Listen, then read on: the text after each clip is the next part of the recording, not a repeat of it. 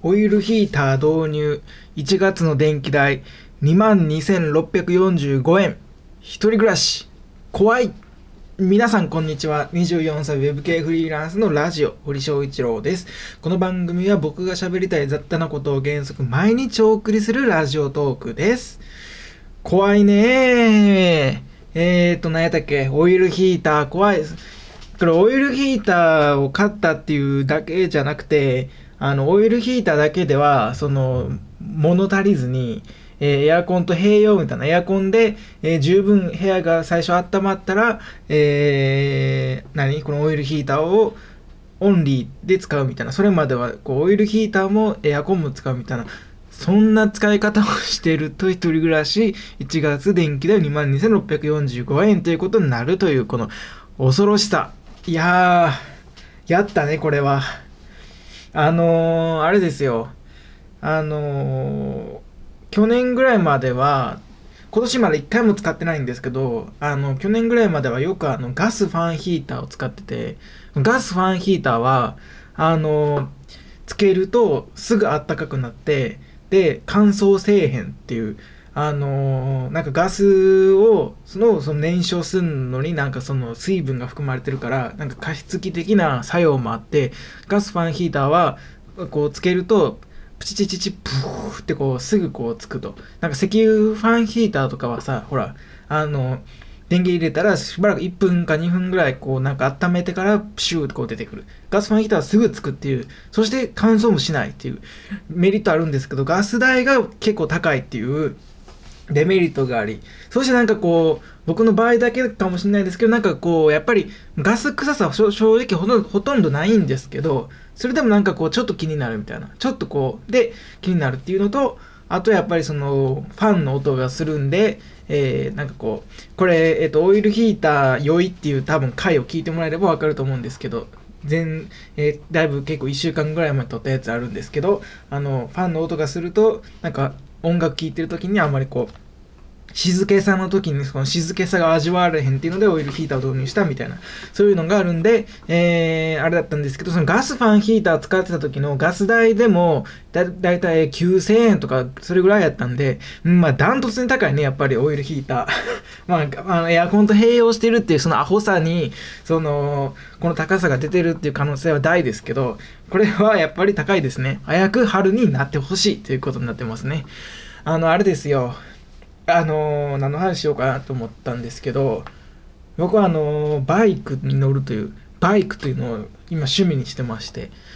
でそのバイクという趣味は、えー、去年、え、免許取ったばっかりなのでまたその初心者ライダーなんですけど全然。去年の6月に免許取ったばっかりという超初心者えー、そして、えー、それまでその四輪の免許を持ってなかったし、今も四輪の免許を持ってないんで、まあ、初心者、えー、あのバイクにあの初心者マークってないんで、あのないんですけど、その四輪車やったら、そのまだ初心者マークをつけなあかんぐらいの初心者運転者、初心運転者、初心運転者機関でもあるという立場の人間ですけど、まあ、それは置いといて、あの、あれなんですよ。バイクを乗るっていうことをその始めるきっかけになるのの一つにその好きなバイクの車種があってそれに乗りたいからバイクの免許を取ってバイクに乗るっていう形でバイクに入っていくっていう人がこれかなり多いらしいそれそれそういうえ入り方でバイクに乗るっていう人がの割合がかなり多いみたいなんですよで僕の場合は実はその乗りたいバイクの車種があって例えばなんかこう CB400 スーパーフォアに乗りたいから、えー、バイクに乗るとかそのはやぶさみたいなのありますけどはやぶさがかっこいいからバイクに乗りみたいな入り方が結構多いみたいなんですけど僕の場合はそのバイクに乗ることで得られる経験その experienceをたい、あのー、得たくてバイクに乗り始めたんですよ。その気ままに旅をして、えー、その旅でこう風を切り気持ちよくこう気ままに旅をするというそういう暮らしに憧れてバイクに乗り始めたんでそのバイクの車種が同行で入ってる人と比べるとそのバイクのそのマシン的なその仕組み的なのは正直あんまり全く知らんかったし正直どうでもよかったみたい。どうでも今でも割とどうでもいいですけど今はでもその結構バイクのその車種による、えー、デメリットデメリットみたいなのが分かってきてああこれこういうのがいいよねみたいなのは持ち始めたんですけど最初の頃は全くそういうのもなくただ風を切って風を切るって言ったらあれですよ。そのスピード出すっていう意味じゃないですよ。正直バイクはあの何僕の乗ってるバイクは 400X っていう車種であの前にあのウィンドスクリーン風をこう避けるあのプラスチックのあのあれがあるんですけど縦縦 っていうかプラスチックのあの何ていうのガラス、えー、フロントのスクリーンがあるんで風をだいぶこう軽減できるんですけどそういうのがないバイクやとあの正直あの40キロとかでももう風ブオーってなってますからショーうおー吹き飛ばされるみたいな感じ。で正直あこれ慣れなんですけど慣れるとそうでもなくなる可能性高いですけど最初の頃は少なくともそれぐらいになる風でもそういうそういう意味の風を切るという感じですけどあのー、そうなんですよ。なんでそのバイクのあの仕組みとかを全く分からずにバイクの免許を取りそしてバイクを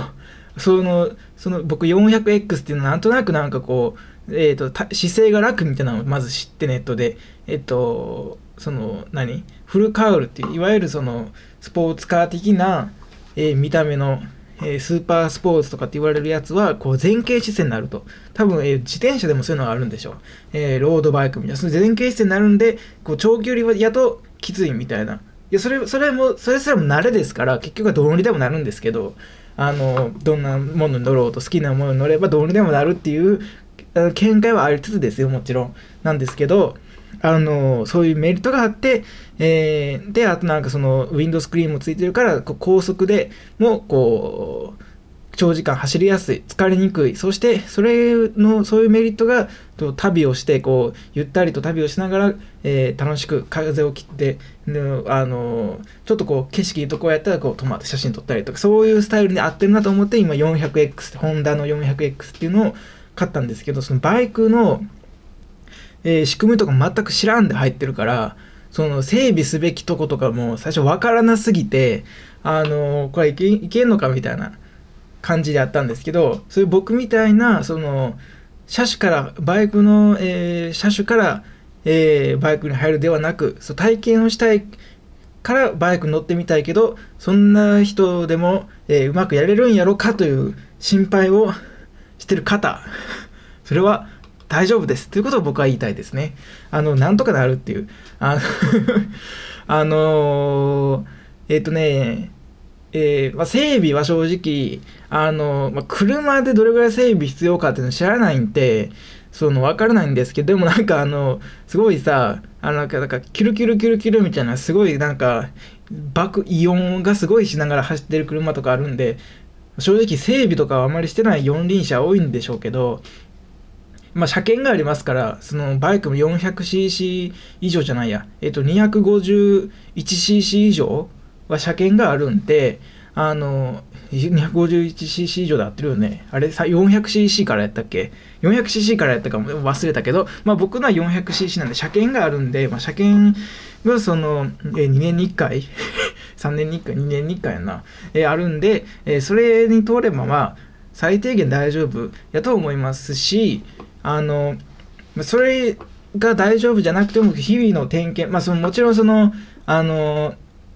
ウインカーがちゃんとつくかとか、ブレーキがちゃんと効くかとかは、あの、やるとして、それ以外のなんかそのチェーンのなんか注油とかもね、なんかね、あの、そのチェーンメーカーが推奨するチェーンの清掃のあの間隔って500キロごとってなってるんですけど、500キロごとなんて短すぎるんです正直。あの1泊2日の旅行1回行ったらもう清掃しなあかんみたいになるんですけどそれも正直僕の場合は500キロ間隔ではしてないでもまあ大体2 3 0 0 0キロ間隔にはなっちゃってると思うんですけどそれも二輪館っていう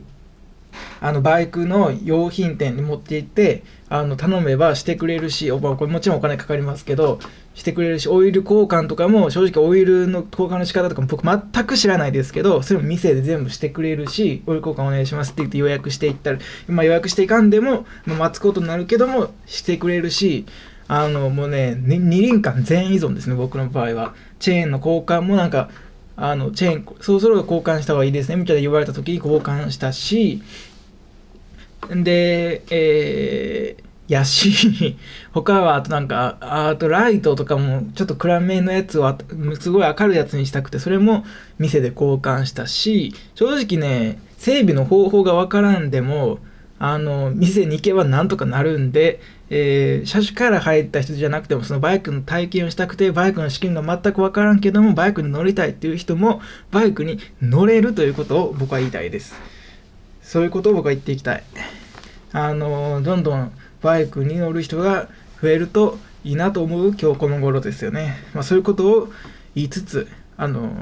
バイクは整備ができなくても乗れる、まあ、でもあのできた方がいいに越したことはないでしょうし、もちろんその整備不良とかになっちゃうとまずいんで、その最低限ブレーキが効くかとか、あのライトがつくかとかは絶対それはちゃんとあのどっか行く前にはあの点検してから行くってことはあれであれでねそれは込みで。でもその多分最近のバイクはねそんなあの何？急にどっかむちゃくち